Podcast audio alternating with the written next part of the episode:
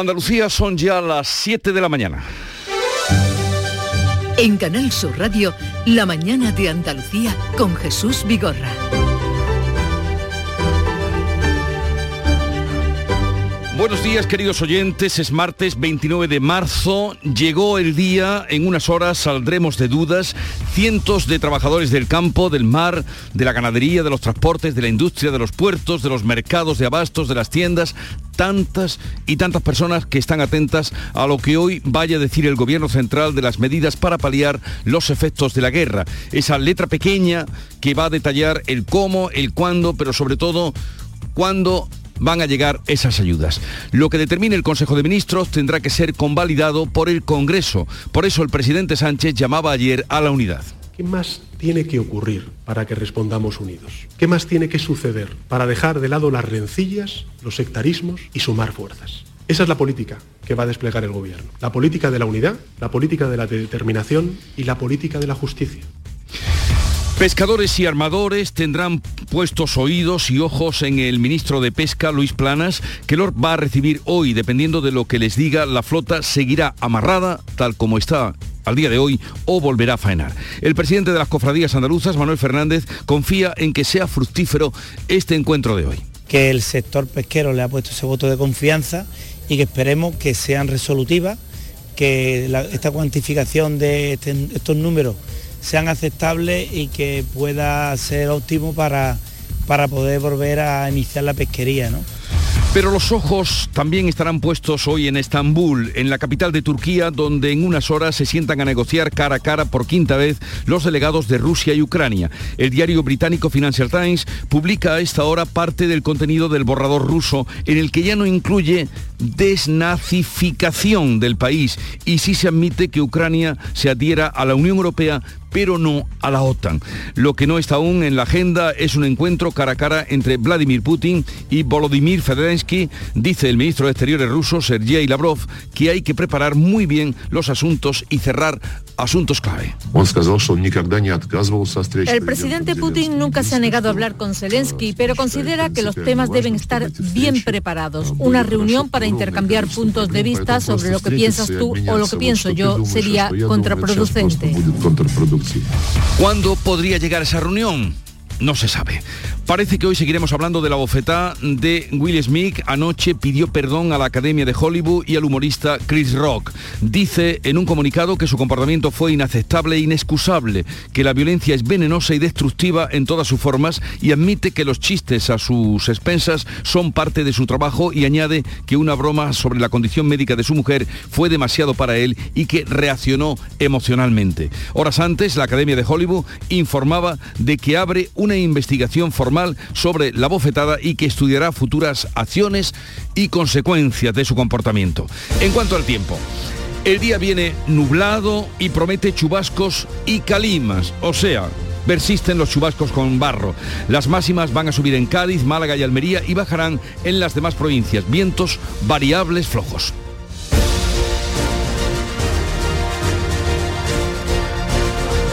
Y vamos a conocer ahora cómo amanece en Andalucía en cada una de las provincias, comenzando por Cádiz. Salud, Botaro. Pues está lloviendo ya y eso es lo que nos espera el resto del día con 16 grados y no subirá mucho, 17 de máxima.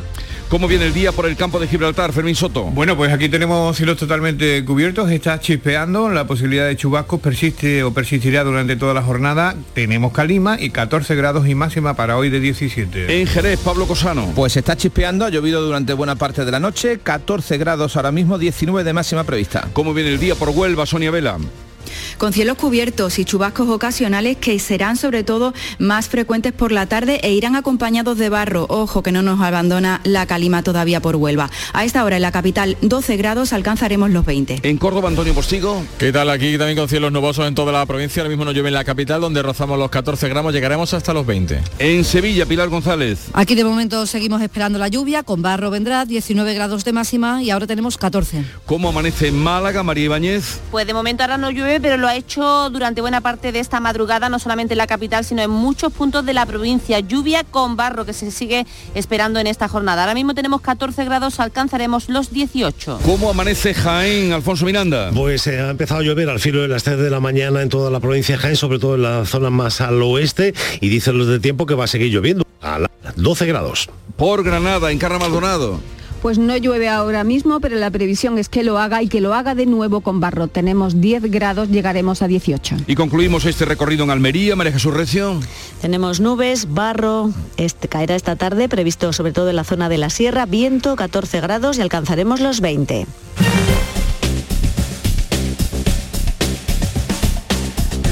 Vamos a conocer cuál es el estado de las carreteras andaluzas a esta hora de la mañana. Conectamos con la DGT. Enrique Marchán, buenos días. Buenos días, comienza esta jornada de martes con situación tranquila en las carreteras andaluzas, tráfico fluido y cómodo en todas ellas, sin grandes incidentes ni retenciones que afecten a la circulación a esta hora. Tampoco en los accesos a las principales ciudades se encontrarán ninguna complicación en este momento de la mañana. Eso sí, como siempre, desde la Dirección General de Tráfico les pedimos mucha prudencia en las carreteras.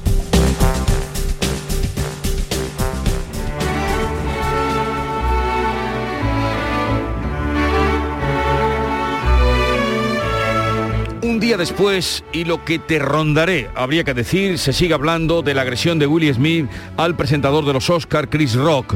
El agresor ha pedido disculpas por su actuación y la Academia de Cine se está pensando cómo sancionar tal comportamiento. El tempranillo apunta que estos Oscar quedarán como los de La Bofetá. Tempranillo de La Bofetá. Una vergüenza, sin más. Si Chris Rock metió la pata, Smith no lo mejoró al estrellarle la palma. Una vergüenza, sin más. Si eso pasa aquí en España, hubiesen dicho que somos gente de bronca y venganza. Pues ya ve, son dos actores y además con buena fama. Es verdad que uno, el que quiso hacer de un rapado gracia, se pasó. Y se pasó el otro al darle la bofetada.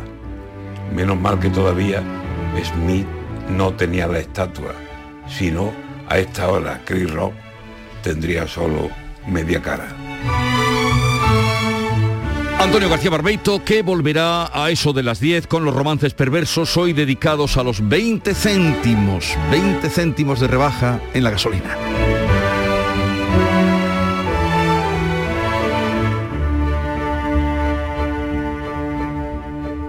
7, 7 minutos de la mañana.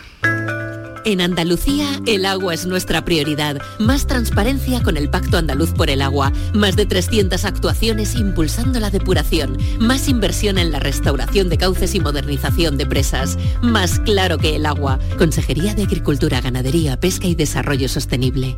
Junta de Andalucía. ¿Estás lesionado? Elige la fisioterapia avanzada de Clínicas Beyman. En Clínicas Beyman ponemos a tu servicio fisioterapeutas de primer nivel equipados con la última tecnología. Nuestra meta es tu recuperación. Somos la fisioterapia oficial de 18 federaciones deportivas de Andalucía. Si necesitas recuperar tu salud, tu rendimiento y tu bienestar, pide tu cita en clínicasbeyman.es. La mañana de Andalucía con Jesús Vigorra. Noticias. Vamos a contarles la actualidad de este día. Habrá bonificaciones de 20 céntimos por litro de combustible para toda la población y no solo para los transportistas. Se limitará la subida de los alquileres a un 2% y se aumentará un 15% la ayuda del ingreso mínimo vital.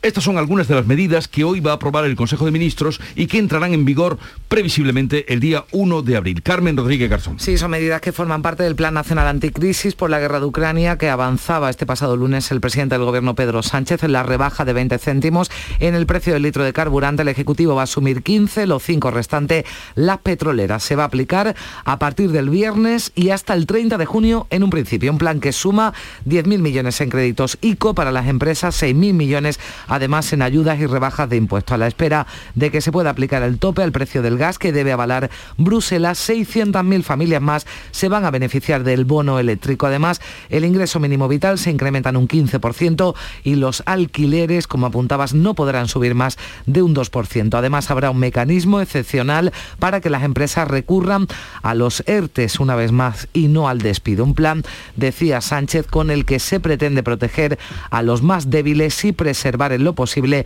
la recuperación económica tras la pandemia. Y para sacarlo adelante necesita el aval del Congreso y por eso llama a la unidad. ¿Qué más tiene que ocurrir para que respondamos unidos? ¿Qué más tiene que suceder para dejar de lado las rencillas, los sectarismos y sumar fuerzas? Esa es la política que va a desplegar el Gobierno. La política de la unidad, la política de la determinación y la política de la justicia.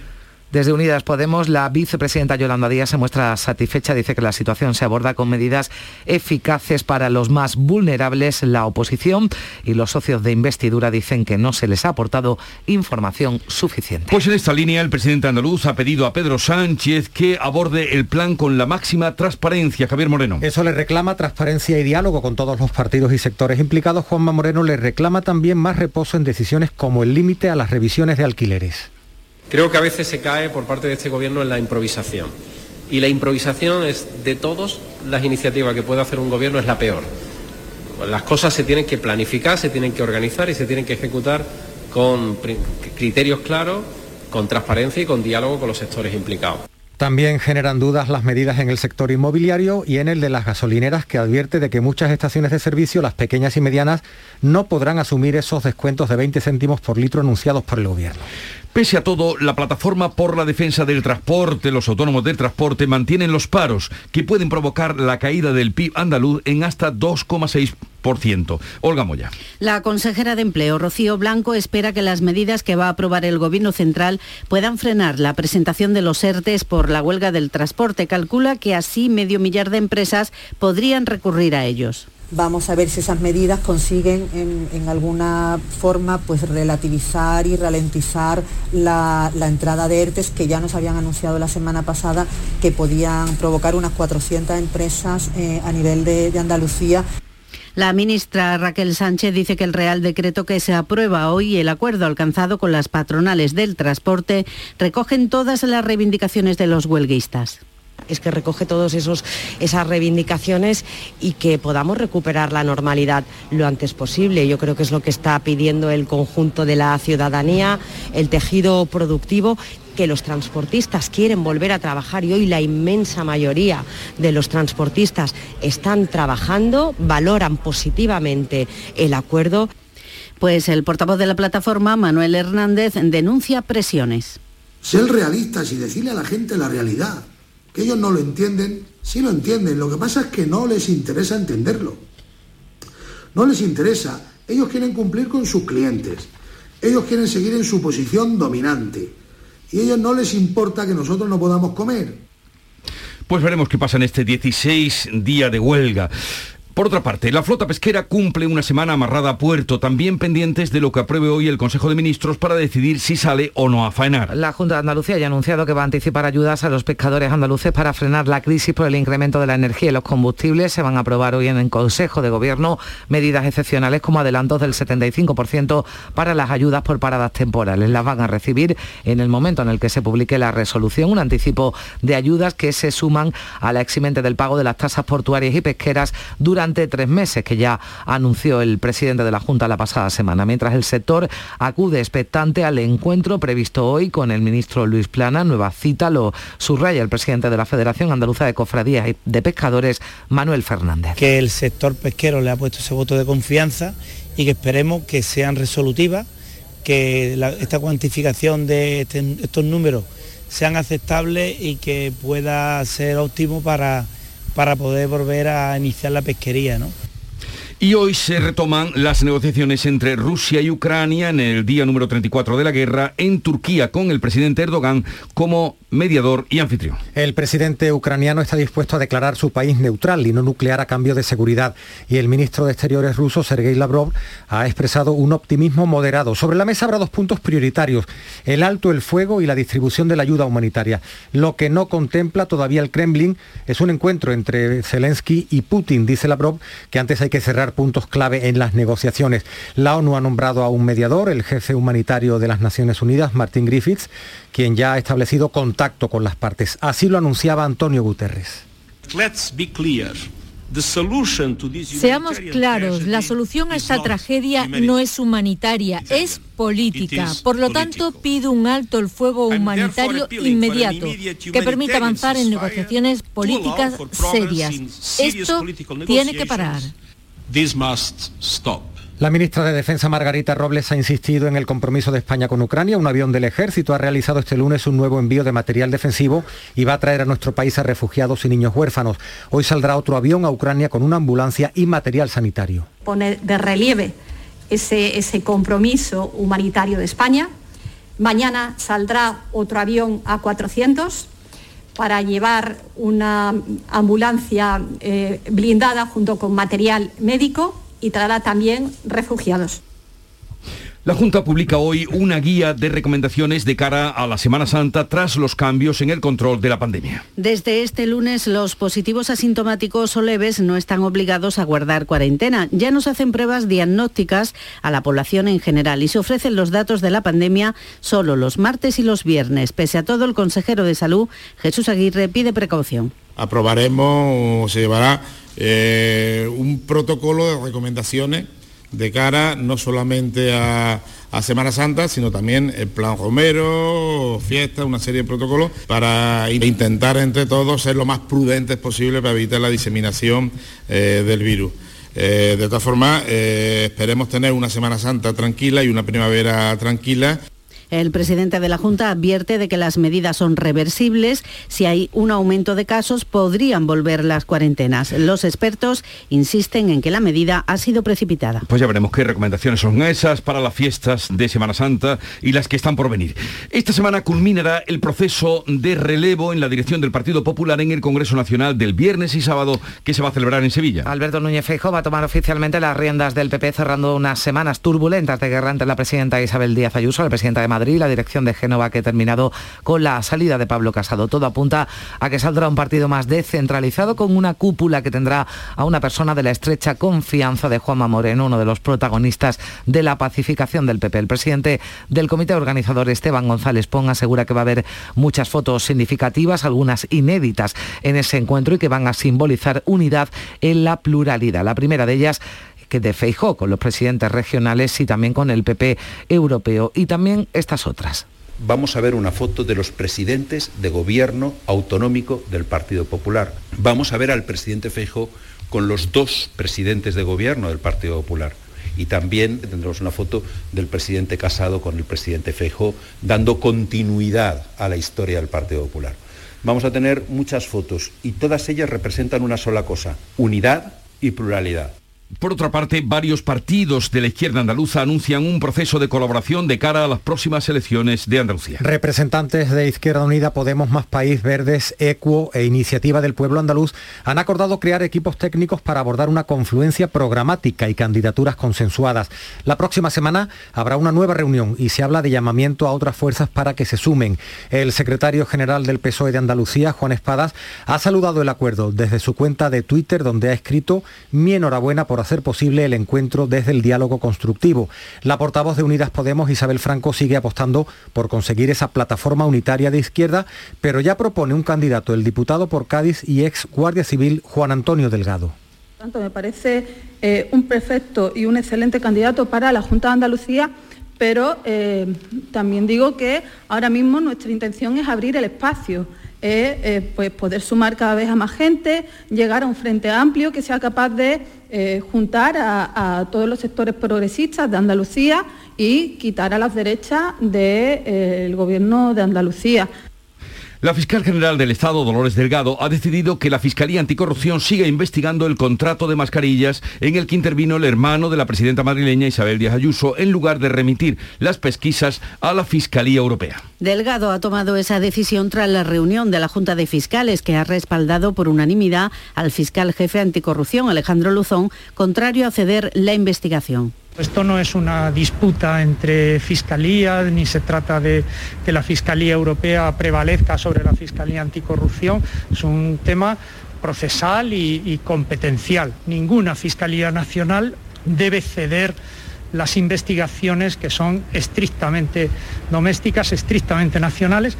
La Fiscalía Europea reclama esa investigación ante la posible comisión de un delito de malversación de fondos europeos en ese contrato por el que el hermano de Ayuso cobró una comisión de 55.000 euros. La presidenta de la Comunidad de Madrid, Isabel Díaz Ayuso, ha insistido en que no hay nada irregular, sea cual sea la instancia que lo investigue. Y que este contrato lo podrán llevar después la semana siguiente al Vaticano a la OTAN, a la ONU, a todas las fiscalías, pero cuando no hay nada, no hay nada, por mucho que se empeñen una y otra vez en alimentarlo. No me preocupa el contrato, me preocupa España, porque creo que viendo todo esto, pienso que está en las peores manos. El actor Will Smith ha pedido perdón esta noche a la Academia de Hollywood y al humorista Chris Rock por haberle dado una bofetada durante la gala de los Oscars del domingo. Sí, recordamos que Rock hizo una broma sobre la alopecia de la esposa del actor que sufre una enfermedad autoinmune. Smith dice en un comunicado que su comportamiento fue inaceptable, inexcusable, que la violencia es venenosa y destructiva en todas sus formas y admite, eso sí, que los chistes a sus expensas son parte de su trabajo, aunque una broma sobre la condición médica de su mujer fue demasiado para él y reaccionó emocionalmente. Horas antes la Academia de Hollywood informaba de que abre una investigación formal sobre esa bofetada y que estudiará futuras acciones y consecuencias. Son las 7.20 minutos de la mañana. La mañana de Andalucía. Para todos a los que les gusta estar juntos. ¡Vamos todos a la playa! Y no dejar a nadie atrás. Del 28 de marzo al 2 de abril, celebramos los Jogger Days. Ven con tu familia a la red Dacia y descubre el nuevo Dacia Jogger con hasta 7 plazas. No te lo pierdas. Te esperamos en la red Dacia de Andalucía.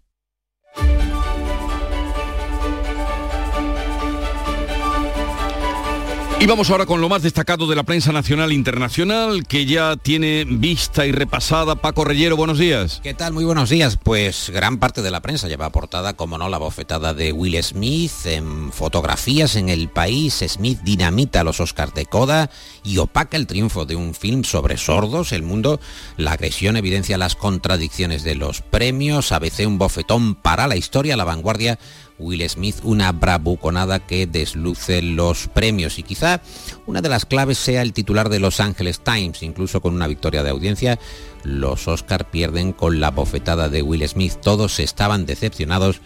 Es el entrecomillado del diario de California. El país anuncia que la subvención al combustible será para toda la población, la bonificación de 20 céntimos por litro será efectiva desde el viernes, el Independiente cree que el Ejecutivo desconcierta a las gasolineras al no explicar cómo será el descuento de los 20 céntimos. Pedro Sánchez, según especifica el español, baraja limitar el precio del gas a 20 euros el kilovatio hora, similar al del 2019, para conseguir también reducir la factura de la luz. El Gobierno tendrá un mes para convalidar en el Congreso el decreto para frenar los precios de la energía que prevé aprobar hoy el Consejo de Ministros un proceso determinante para comprobar la estabilidad de la legislatura y el país detecta importantes problemas para un gran pacto, problemas tanto a izquierda como a derecha, especialmente entre los tradicionales aliados del gobierno. Bildu, Esquerra, el PNV, hay quejas por estas medidas. Unidas Podemos, destaca el diario.es, sí celebra el plan, estar en el gobierno sirve para esto, dicen desde Unidas Podemos. La política se la juega, escribe Marius Carol en La Vanguardia, para alcanzar el acuerdo, el entendimiento. La denostada política, en opinión de Carol, merece una oportunidad y los primeros que deben creerlo han de ser los políticos que viven de ella. El titular principal para el diario El Mundo es que Feijó apoyará el plan de Sánchez si baja impuestos y reclama que se cumpla el compromiso de la cumbre de La Palma de reducir la fiscalidad. No obstante, para el experto económico del mundo, Carlos Segovia, el plan del gobierno contra el alza de precios de la energía es el programa más lento y modesto de los grandes de la Unión Europea. A veces en portada, Sánchez tira de subvenciones y esquiva la rebaja de impuestos. El editorial de ABC cree que se trata de otro plan Sánchez con trucos y añade que no es la bajada de impuestos masiva que podía esperarse dada la situación de muchas familias, sino otro parche más que recauda el Estado. De todo eso habla la prensa, pero también, como no, la invasión rusa de Ucrania. Estamos en el día 34 y la Unión Europea que prevé recibir hasta 10 millones de refugiados. En el país encontramos que Biden sube impuestos a los ricos para financiar el gasto militar. Los hogares con más de 100 millones de dólares pagarán un 20% extra. El comisario europeo de Agricultura es el polaco Janusz Wojciechowski y le ha dicho al país que el método ruso para dominar otras naciones es provocar hambrunas en el mundo encontramos que tropas ucranianas se preparan para una invasión desde Bielorrusia, Moscú y Kiev, que negocian hoy en Turquía bajo la sombra del envenenamiento de Abramovic. Mientras en ese diario en el mundo leemos un análisis firmado por Lucas de la Cal, el corresponsal del mundo en China, explicando cómo el gigante chino está fabricando, fabrica de hecho el relato de la guerra justa, esta expresión, la guerra justa, de una invasión justa de Rusia a Ucrania. ABC nos cuenta que Novaya Gazeta, el último periódico crítico en Rusia, suspende su publicación tras dos advertencias de Putin. En ABC, Pedro Cuartango cuenta que es un error identificar la cultura y el legado ruso con la barbarie de un tirano que ha entrado a sangre y fuego en Ucrania. El malvado Putin acabará en el basurero de la historia, pero la Rusia de Tolstoy y de Dostoyevsky vivirá eternamente. El editorial del país, que se ocupa de la nueva legislación europea, en asuntos internacionales estamos, para frenar los eh, monopolios digitales. En opinión del diario de Prisa, frena el dominio de los gigantes de Internet y favorece esta legislación un ecosistema más competitivo. Pero además de la guerra, también hay otras noticias, otras informaciones de interés como estas de cara a las elecciones de Francia del próximo 24 de abril, para el país lo más probable es que se produzca un efecto bandera, un cierre de filas electorales en torno al actual líder francés, Emmanuel Macron. La guerra, escribe en el país, ha impuesto un momento de sobriedad y de seriedad, quizá marque el inicio del final de una década populista en Occidente que ha envalentonado a los autócratas en Rusia y en China. Eh, ABC, el PSOE, se desmarca de la iniciativa europea para obligar a los etarras a colaborar con la justicia y también en el diario de Vocento China que afronta el peor brote de COVID desde el estallido de Wuhan. En el confidencial encontramos que de cara al Congreso de Sevilla del Partido Popular de este fin de semana, Feijó dará voz a casadistas eh, para enmendar los errores de la anterior etapa. Y News publica que Feijó va a reunir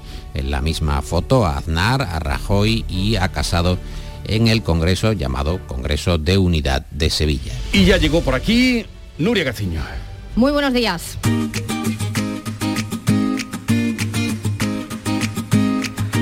Vitaldent les ofrece este programa. La selección juega hoy en Rezor, donde seguirá con las probaturas antes del Mundial, ¿no, Nuria? Después de la victoria del pasado sábado en Barcelona ante Albania, Islandia se presenta esta noche en Riazor como la segunda prueba para la selección española de cara al Mundial de Qatar, aunque antes, en el mes de junio, a los de Luis Enrique les espera el inicio de la Liga de las Naciones. España, encuadrada en el grupo A2, tendrá a Portugal, República Checa y Suiza como rivales y será cuando la Roja vuelva a Andalucía, ya que en Sevilla, en el Benito Villamarín, se medirán al combinado luso y en Málaga, en el Estadio de la Rosaleda, el rival será el equipo checo. Vamos a ver que España veremos esta noche a las 9 menos cuarto ante Islandia, ante la que habrá cambios, seguirá Luis Enrique con las rotaciones. También a las 9 menos cuarto estaremos muy atentos a los partidos de la repesca, sobre todo de la zona europea. Portugal se juega una plaza en el Mundial, para ello tiene que vencer a Macedonia del Norte, al verdugo de Italia, y a la misma hora Polonia y Suecia lucharán por estar en Qatar. También juega hoy la Sub-21, visita Eslovaquia a las 4 de la tarde y un empate clasificaría a los de Luis de la Fuente para el europeo de la categoría. También pendientes de la Liga CB de baloncesto y de un nuevo partido de los muchos que se han aplazado a las 9 de la noche el COSUR Betis juega en Tenerife. ¿Y el Betis que se interesa por un jugador del Bayern de Múnich? El club verde y blanco tendría bastante avanzadas las gestiones con Marroca después de haber cerrado un principio de acuerdo el pasado mes de enero. Ahora quedaría convencer al Bayern de Múnich para obtener un precio adecuado que rondaría, según fuentes próximas a la directiva del conjunto germano, los 7 millones de euros. Y según el Wall Street Journal, eh, Abramovich sufre eh, síntomas de envenenamiento después de una reunión en Kiev. El ya ex dueño del Chelsea participó en la capital ucraniana en unas, en unas negociaciones de paz informales a principios de marzo y durante su estancia en Kiev comenzó a sentirse mal, perdió la visión durante varias horas y recibió atención médica en Estambul en el camino ya de regreso a Londres. En Vitaldent, este mes, 15% de descuento en tu tratamiento dental. Porque sabemos que tu sonrisa no tiene precio. ¿Cuál? ¿Mi sonrisa? ¿Será la mía? Oye, ¿y la mía? Claro, la vuestra y la de todos. Hacer sonreír a los demás no cuesta tanto. Pide cita en el 900 101 001 y ven a Vitaldent. Espera, Nuria, un momentito que a ver dónde ha encontrado hoy el cierre Paco Reyero. Lo encontramos en News tras la calima, que tiene nombre de grupo aflamencado. Calima, tras la calima llega la risaga, el fenómeno meteorológico que pone en alerta este martes a cinco provincias, una borrasca atlántica poco profunda que dejará cielos nubosos y precipitaciones dispersas. Hay que ir eh, innovando en el vocabulario meteorológico mm. para llamar la atención. Tras la calima, la risaga. En conclusión, no se precipiten en lavar el coche. Tengan paciencia. Hasta mañana. Adiós. Hasta mañana.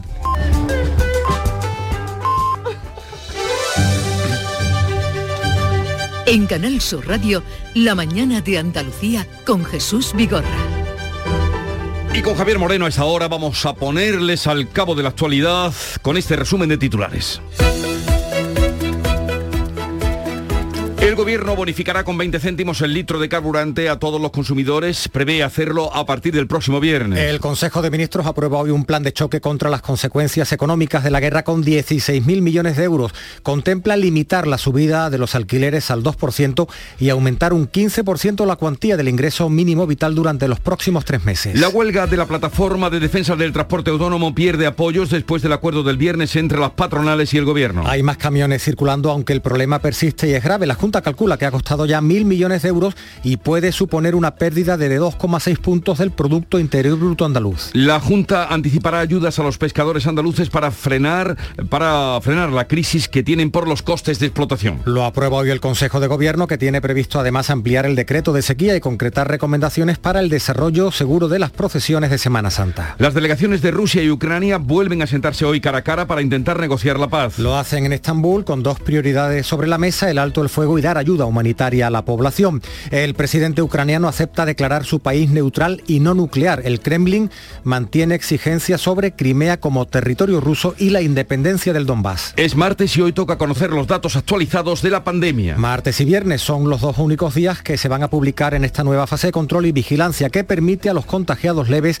o asintomáticos hacer vida normal, aunque con prudencia. Salud advierte de que la relajación será reversible si los datos empeoran. Mariano Rajoy y José María Aznar intervendrán en el Congreso del Partido Popular en Sevilla, del que saldrá reelegido, elegido, perdón, Alberto Núñez Feijóo. Será este fin de semana, los populares rendirán homenaje a la refundación del partido hace ahora 32 años también en la ciudad hispalense. También la izquierda andaluza avanza en la unidad para concurrir más unidas a las próximas elecciones. Izquierda Unida, Podemos, Más País, Verde Secuo e Iniciativa del Pueblo Andaluz van a elaborar un programa común y candidaturas conjuntas. Adelante Andalucía mantendrá su papeleta en solitario con Teresa Rodríguez como candidata a la presidencia de la Junta. Will Smith pide disculpas en un comunicado por la bofetada que dio al humorista Chris Rock en la gala de los Oscars. Dice sentirse avergonzado y que la violencia es venenosa y destructiva en todas sus formas. La Academia de Hollywood le ha abierto una investigación y estudiará futuras acciones y consecuencias. ¿Y en cuanto al tiempo para hoy? Hoy los cielos van a seguir nubosos o cubiertos con chubascos que podrían ir acompañados de depósitos de barro y ocasionalmente de alguna tormenta. No se descarta que las precipitaciones lleguen a ser localmente fuertes y persistentes, sobre todo en el entorno de las sierras béticas de Andalucía. Y atención, especial al viento de levante fuerte que sigue soplando en el litoral de Almería, donde sigue activo el aviso naranja por fenómenos costeros, ya que se esperan olas de hasta 4 metros. También sopla el viento fuerte en el área del estrecho. Son las 7.33 minutos de la mañana, sintonizan Canal Sur Radio y en un momento les damos las claves económicas del día, las trae Paco Vocero. Con el hipotecón de Cajamar tienes muchas opciones para comprarte la casa que quieres. Infórmate en cajamar.es, conoce nuestra oferta hipotecaria y elige la que mejor se adapte a tus necesidades. Calcula la cuota aproximada con el simulador de nuestra web y consulta en tu oficina más cercana. Cajamar, distintos desde siempre.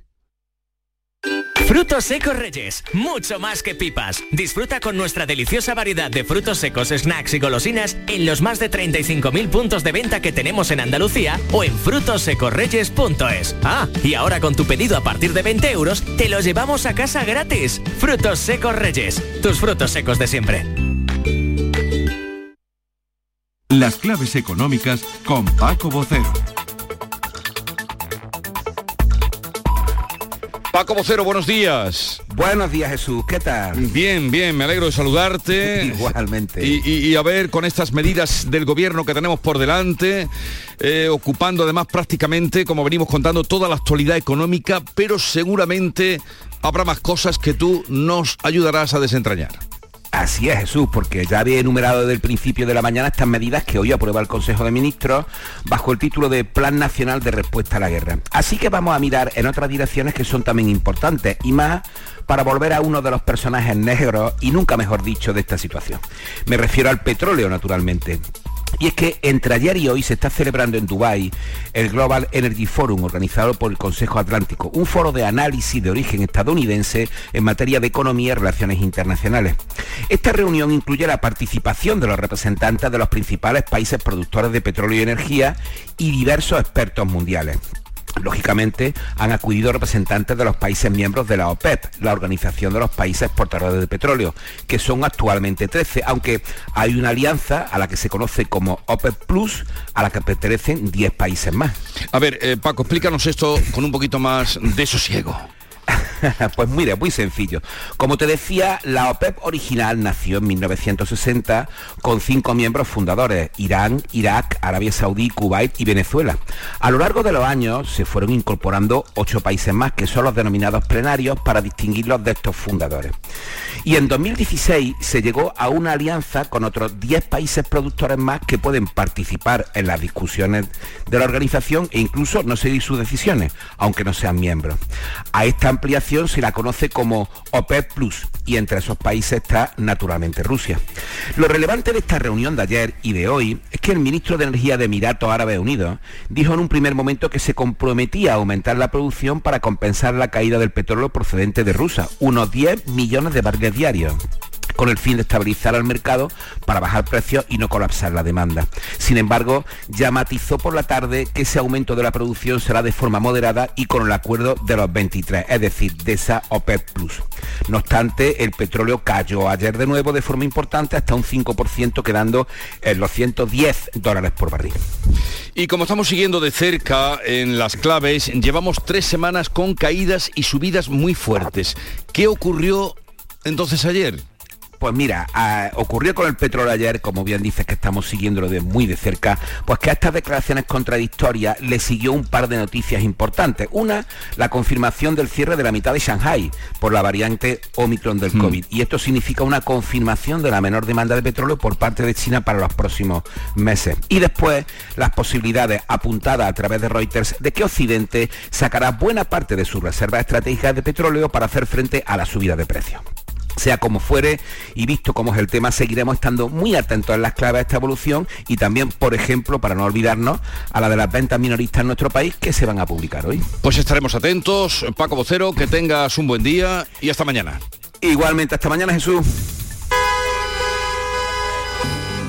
Con tu coche no te líes. Conmigo te mueves seguro, eres puntual, ahorras, llegas donde quieras y contaminas menos. Transporte público de Andalucía. Seguro, económico y sostenible. Junta de Andalucía. En Canal Sur Radio, por tu salud, responde siempre a tus dudas. Hoy en el programa endometriosis, una patología que afecta a mujeres en edad reproductiva con síntomas variados y que puede comprometer la fertilidad. Nos situamos en la unidad del Hospital Virgen de las Nieves con los mejores especialistas para conocer tus dudas y preguntas en directo. Envíanos tus consultas desde ya en una nota de voz al 616-135-135. 616-135-135. Por tu salud. De lunes a viernes, desde las 6 de la tarde, con Enrique Jesús Moreno. Súmate a Canal Sur Radio, la radio de Andalucía. Vamos a contarles otras noticias de Andalucía de este 29 de marzo. Los vecinos de un bloque de viviendas del barrio de Tagarete, en Almería, han pasado su primera noche fuera de casa al ser desalojados por un desplome parcial del techo. ¿Qué ha pasado, María Jesús Recio?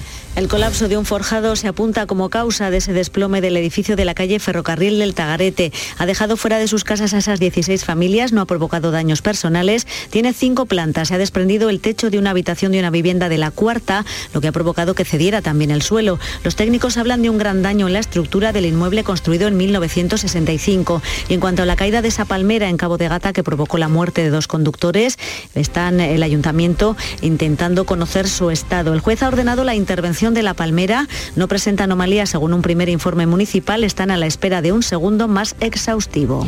En Rincón de la Victoria, en Málaga, anoche fue detenido un hombre acusado de malos tratos y que amenazó con un arma blanca a los agentes. Recibió un disparo en la pierna, María Ibáñez. Pues la Guardia Civil acudió en auxilio de una mujer que aseguraba que su pareja se había saltado la orden de alejamiento, según alguna fuente. Los agentes acudieron a socorrerla y buscaron al supuesto maltratador en la calle. Lo encontraron en el paseo marítimo. Cuando quisieron reducirlo, el hombre los amenazó con dos armas blancas. Ante esa amenaza, un agente le disparó en una pierna. Las imágenes de vídeo grabados por los vecinos reflejan además que el detenido se autolesionó. De momento se desconoce la gravedad de las heridas a este hombre. La Guardia Civil se ha hecho cargo ya de la investigación. En Jerez ha sido detenido un joven por robar 30.000 euros en joyas en casa de una vecina de la que tenía las llaves para casos de emergencia. Pablo Cosano. La investigación se inició cuando la anciana se percató de la falta de gran parte de sus joyas de la caja fuerte que tenía, sin que hubiera signo alguno de haber sido forzadas las entradas de la casa. La brigada de la Policía Judicial recabó indicios que señalaban al hijo de una vecina de confianza de la víctima que habría usado las llaves del domicilio que este había dado su madre para que pudiera entrar en caso de sufrir un accidente o una enfermedad repentina. Se hizo con 47 piezas, entre anillos, pulseras y collares y tras la detención entregó tres de las joyas que no había vendido. La policía ha localizado otras en negocio de compraventa de oro, pero otras muchas no están. El valor de lo robado asciende a 30.000 euros, pero es mucho más el varón sentimental y sobre todo el susto de esta vecina. Ya ven, hay que tener mucho cuidado en a quién se le dejan las llaves de la casa. El Hospital de la Línea ha registrado una donación multiorgánica en la que han participado profesionales de otros centros andaluces y de la Organización Nacional de Trasplante Fermín Soto. Ha sido una donación a corazón parado, ha permitido la extracción de hígado, córneas, riñones y huesos. Se trata de un tipo de donación controlada. Los donantes son pacientes con daños neurológicos irreversibles o una patología cardiorrespiratoria terminal. La donación se inicia una vez constatado el cese irreversible del latido cardíaco. La familia del paciente donante ha remitido una carta a todos los profesionales del Hospital de la Niña que han participado en el proceso para agradecer su profesionalidad y humanidad. Y escuchen esto que no deja de sorprendernos. Cuatro pacientes del Hospital de Alcalá Real, en Jaén, han sido valorados con éxito mediante ecografías visionadas por especialistas, pero que están a más de 50 kilómetros de distancia. Son ecografías robóticas que ahora están en fase de prueba. ¿Y cómo ha ido esa prueba, Alfonso Miranda? Pues maravillosamente bien, porque han sido los especialistas del Virgen de la Nieve de Granada los que han realizado sus exploraciones de abdomen en tiempo real mediante un brazo robótico, un ecógrafo y un sistema de videoconferencia conecta al paciente con el especialista que a su vez está, como decimos, en el Virgen de la Nieve, a más de 50 kilómetros de Alcalá la Real. Se trata de un proyecto piloto mediante el cual se proporcionan imágenes de diagnóstico por ultrasonido a los especialistas de radiología en el mismo momento que ésta se realiza. El Cádiz se hace con los terrenos de la antigua Delphi para instalar una macro ciudad tecnológica deportiva y de salud mientras negocia con el ayuntamiento la compra del estadio. Salud votaron. El club ha presentado los detalles de un proyecto cuya inversión inicial supera los 100 millones de euros y que recupera un espacio industrial para Puerto Real. La intención del Cádiz es construir una ciudad deportiva con vivero de empresas, academia de fútbol e instalaciones ligadas a la llamada industria blanca. Manuel Vizcaíno, presidente del Cádiz. Aquí tenemos en este momento un proyecto industrial, un proyecto de futuro, un proyecto de digitalización, un proyecto de tecnología, un proyecto de fútbol que nos permitirá a todos crecer. Los terrenos de la multinacional volverán a tener vida 15 años después del cierre de la fábrica. La Alhambra saca a concurso la restauración de las yeserías interiores de tres alcobas de la Sala de los Reyes. En Cara Maldonado, cuéntanos. Pues la actuación pretende frenar el deterioro de la yesería y facilitar la lectura de las epigrafías de tres de las cinco alcobas que rodean la Sala de los Reyes, que era escenario de recepción y representaciones festivas. Estas yeserías, al estar en estancias abiertas, se ven afectadas por la erosión, además de por las alteraciones propias del muro que las soporta. El plazo previsto para la restauración es de 14 meses y se ha licitado por 115.000 euros.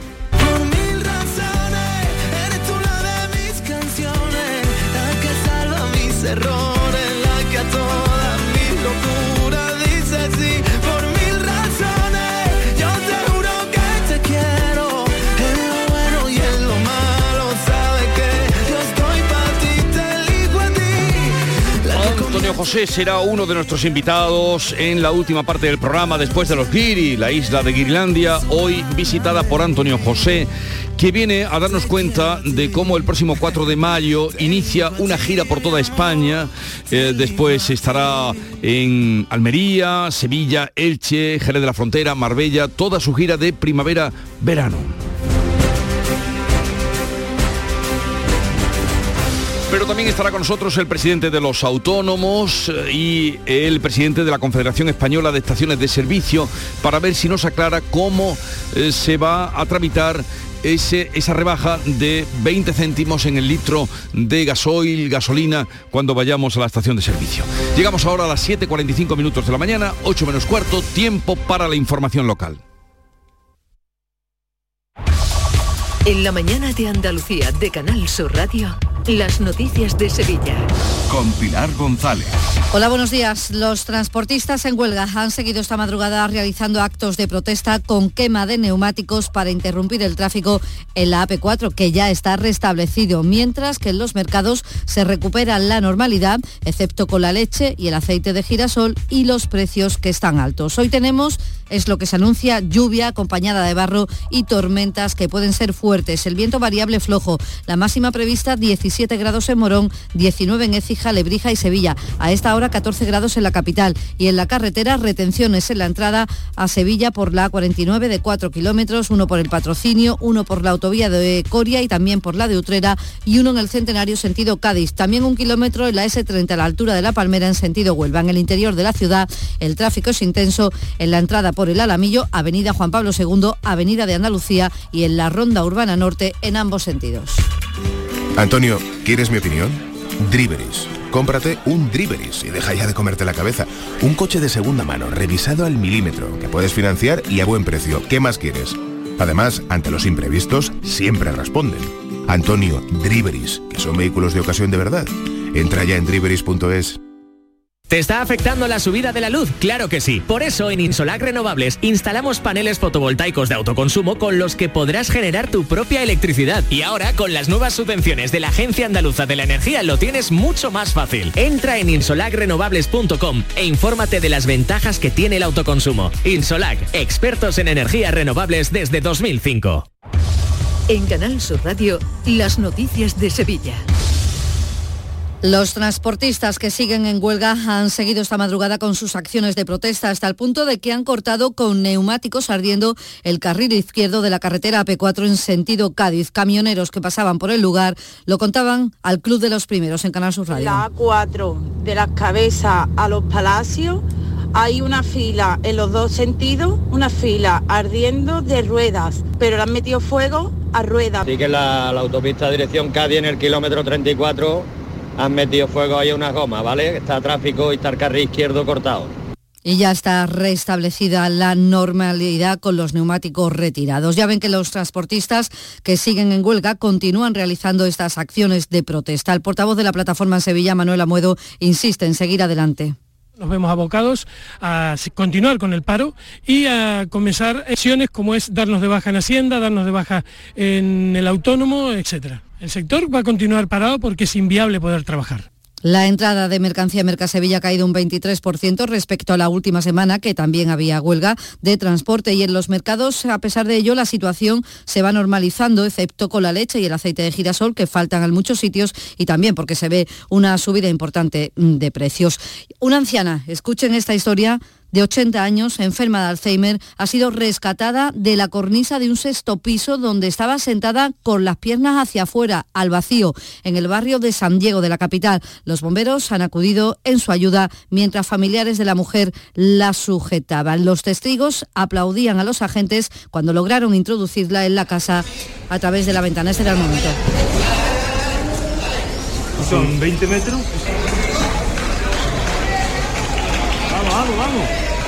拿走，拿走，拿走 La mujer se encuentra bien y no recuerda lo ocurrido. En el Congreso de los Diputados esta tarde se vota la posibilidad de modificar el Código Penal para que la prisión permanente revisable se aplique a asesinatos en los que se oculten los cadáveres. La familia de Marta del Castillo estará en este pleno. Lleva 13 años tratando de encontrar el cadáver de la joven. En Canal Sur Televisión, el abuelo de ella, José Antonio Casanueva, ha dicho que espera que salga adelante. Tenemos la duda, pero pensamos que sí, que puede salir adelante porque sería eh, una causa más con idea de poder penar a estos que cometen estos delitos tan graves. Y más asuntos. Los caseteros se reúnen hoy para abordar la posibilidad de hacer una huelga la próxima feria de abril. Estos trabajadores aseguran que no encuentran personal para trabajar durante la fiesta, a lo que se une la entrada en vigor el próximo viernes de la nueva reforma laboral que impide alargar las jornadas. Aún así, el delegado de Fiestas Mayores del Ayuntamiento de la ciudad, Juan Carlos Cabrera, se muestra optimista y espera que se solucione el conflicto. Yo soy optimista, estamos hablando de un nicho de empleo, un nicho de productividad yo por lo tanto espero que efectivamente, comprendiendo esas dificultades, yo espero que sí, yo soy optimista, que habrá soluciones y que llegaremos a tener todas las casetas con los caseteros, con los profesionales de la hostelería y en la agenda del día notar que la Gerencia de Urbanismo del Ayuntamiento de la capital aprueba hoy licencias para casi 400 nuevos pisos, la mayoría de ellos en Sevilla Este y en Hacienda El Rosario. Además, Urbanismo aprueba la redacción del proyecto de la segunda fase de obras para transformar la antigua iglesia del convento de San Laureano en un, espacio para múltiples actividades en el centro de la ciudad. El proyecto completo incluye la parte edificable de la parcela que queda justo delante de la antigua iglesia. Se construirá un nuevo edificio para y almacenes que integrará en lo posible los restos de la muralla histórica que discurre por la calle Goles. 7 de la mañana y casi 51 minutos. Un desayuno, un tapeo, arroces, guisos, mariscos, carnes, pescados. La cocina tradicional está en Venta Pazo. Amplias terrazas al sol y a la sombra. Varios salones para que elijas dónde estás más cómodo. Estamos en Benagazón, a pie de autopista y también en Sanlúcar la Mayor, nuestro restaurante de siempre. Restaurante Venta Pazo. Un lugar para celebrar y disfrutar. Un lugar lleno de tradición. Venta Pazo. Antonio, ¿quieres mi opinión? Driveris. Cómprate un Driveris y deja ya de comerte la cabeza. Un coche de segunda mano, revisado al milímetro, que puedes financiar y a buen precio. ¿Qué más quieres? Además, ante los imprevistos, siempre responden. Antonio, Driveris, que son vehículos de ocasión de verdad. Entra ya en driveris.es. Este año sí salimos. Cada noche, a las 10, Canal Sur Radio te acerca a la Semana Santa. El llamador. Este año también en Spotify. Las noticias de Sevilla. Canal Sur Radio. La Junta de Andalucía prepara una ruta enoturística en la provincia de Sevilla en la que participen todos los pequeños productores, bodegas y también los ayuntamientos para dar a conocer sus caldos, sus vinos y crear empleo. El consejero de Turismo, Juan Marín, desde Umbrete, ha, ha explicado que lo que pretende es agrupar en una misma ruta a los productores del Bajo Guadalquivir, la Campiña, el Aljarafe y la Sierra Norte. A través de sus vinos y sus destilados, pues nos permitan también crear eh, empleo y riqueza en el territorio además de dar a conocer, lógicamente, la excelencia de sus caldos. ¿no? La Guardia Civil y la Agencia Tributaria han desarticulado una organización dedicada al fraude del IVA y al blanqueo de dinero, exportando bebidas alcohólicas procedentes de Holanda y Portugal. Nueve detenidos, el cabecilla en prisión, registros en Dos Hermanas y en Alcalá de Guadaira y el fraude asciende a 5 millones de euros en cuatro años. Además, la policía ha desarticulado un punto de venta de cocaína, heroína y hachís al lado de un parque infantil en Bellavista, en la capital. Hay cuatro detenidos de un clan familiar. También vendía Tusibi, que es conocida como la cocaína rosa o droga de alta sociedad porque es muy cara. El cabecilla de la red está en prisión, detenido infraganti junto a los demás, como detalla la portavoz policial Sara Talabán, se le ha, encontrado abundante material. Siendo intervenidos en los registros más de 5.000 euros en efectivo, fraccionados en billetes de pequeño valor, cocaína en dosis dispuesta para su venta, heroína, aproximadamente medio kilo de cocaína, tusibi, un kilo y medio de hachís, cogollos de marihuana MDMA, ketamina, cafeína y fenacetina. Además, el Ayuntamiento de la capital ha adquirido 10 nuevas motos para trabajar en los barrios. Son más pequeñas, ligeras y seguras y permite circular por el casco antiguo. En tribunales, la audiencia de Sevilla juzga hoy a tres hombres acusados de robar en diferentes establecimientos de la capital, por ejemplo, en una calle, en una tienda de la calle Sierpes o en un bar de Mateos Gago. Además, también juicio a un hombre al que la Fiscalía le pide nueve años de cárcel por dejar tuerto a otro tras darle un puñetazo cuando trabajaba como vigilante en una discoteca de las cabezas de San Juan. Y en materia de salud, la Junta, como saben, está invirtiendo 39 millones de euros en la segunda fase de las obras del Hospital Militar, que será el tercer hospital general de la capital ya para este verano. Ahora se está eligiendo nombre. La delegada de salud, Regina Serrano, espera que todo esto esté pues a principios del mes de julio. Sí, estamos rehabilitando la zona quirúrgica. Ya la idea de la consejería es que eh, final de junio, principio de julio, tengamos todo el hospital ya funcionando como un nuevo hospital completo, con el nuevo nombre que hayan decidido. La Escuela de Formación de Artesanos de Gelbe celebra esta semana Día Europeo de la Artesanía. Espera que este año conseguir el certificado como centro de referencia nacional por su trabajo en vidrio, cerámica e instrumentos de cuerda. El sábado habrá una jornada de puertas abiertas y se podrá hacer pues cerámica, por ejemplo, un día para disfrutar. A esta hora tenemos 13 grados en Herrera, 11 en Lora de Estepa, 13 en la Luisiana, 14 grados en Sevilla.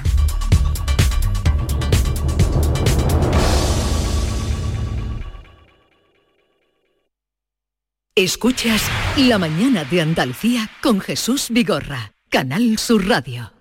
Aquadeus, el agua mineral natural de Sierra Nevada, patrocinador de la Federación Andaluza de Triatlón, les ofrece la información deportiva.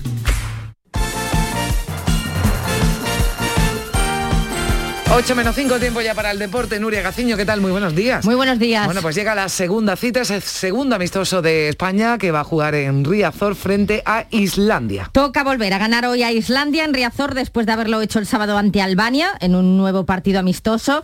Si hacía unos 16 años que la selección no jugaba en Barcelona, la última vez que la Roja jugó en Riazor fue hace 13. De hecho, el seleccionador Luis Enrique llegó a vestir la camiseta de la selección en Coruña, así que ya ha llovido desde entonces. Se espera que el ambiente esta noche a las 9 menos cuarto sea tan bueno como el de Cornellá el sábado. Se espera poder vivir una fiesta y se esperan también rotaciones y probaturas por parte de Luis Enrique, del que la semana pasada comentábamos cuál será su decisión una vez termine el Mundial, porque cumple contrato este año y ya hay mucha literatura con respecto a su continuidad al frente del combinado nacional. Lo único que ha podido asegurar, bueno, mejor dicho, Mm. lo único que ha querido asegurar en su comparecencia ante los medios es que para el Mundial de Qatar va a estar. O sea que en Qatar estaré con España y en Qatar y, y lo que pueda venir, ya veremos. Pero en Qatar seguro, vamos, he dado mi palabra. ¿Hay alguna duda más? ¿La tengo que repetir más veces? Primero porque me hace tanta ilusión que es imposible que haya ningún otro cargo que me apetezca más que representar a mi país en el Mundial de Qatar. Y con este grupo de jugadores y con la federación. Lo puedo decir ya más alto, pero repetirlo más veces me gustaría ya que no tocáramos más este tema porque... O bueno, tocar lo que queráis. Bueno, eh, hombre, yo no dudo de la ilusión de Luis Enrique, pero desde luego en su tono mm, la tiene muy escondida, ¿eh? pero bueno. eh, Pero solo faltaría, Carmen, que no estuviese en el Mundial. bueno, Eso claro, se da por hecho. Es que además de eso no se ha hablado, ¿no? Nuria, se ha hablado qué va a pasar después del Mundial. Es que esa era la pregunta. Eh, no en Qatar, con eso contábamos, hombre, es que si no está en el Mundial no sé quién se va a sentar. Pero bueno, en fin, que no ha querido soltar prenda. En Qatar en noviembre, eh, pues no se lo va a perder Luis Enrique ese campeonato del mundo, como tampoco se va a perder el inicio de la Liga de las Naciones. España está encuadrada en el grupo A2 junto con Portugal, República Checa y Suiza y precisamente en junio, en verano, la Roja vuelve a Andalucía, se va a medir en Sevilla en el Benito Villamarín al combinado luso y en Málaga en el Estadio de la Resualidad el rival será el equipo checo. Suiza ya está clasificada para el Mundial, Chequia no Hmm. y la que falta por saber es Portugal.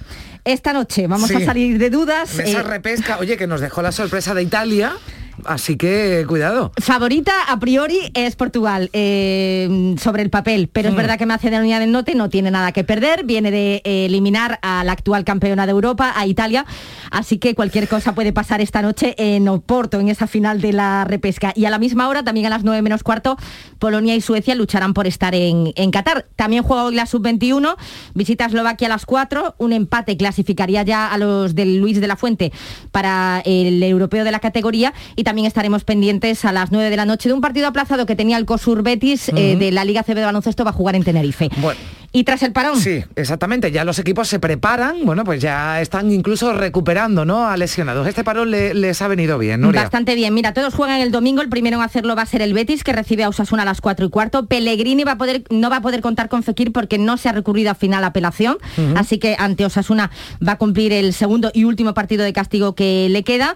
Y el Betis que sigue moviéndose los despachos. Eh, de hecho, tendría bastante avanzadas las gestiones con Marc Roca, un jugador del Bayern de Múnich, después de haber cerrado un principio de acuerdo el pasado mes de enero. Ahora habría que ponerse de acuerdo con el conjunto germano. Valencia-Cádiz, eh, partidazo a las seis y media el domingo, Granada-Rayo también a las seis y media y a las nueve de la noche ese partido entre el Barcelona y el Sevilla, mm. emocionante puesto que el Barcelona ya está muy cerquita del conjunto de Nervión. La vuelta de Diego Carlos es la principal novedad en, la, en, esta, en este regreso a los entrenamientos por parte del conjunto Nervión.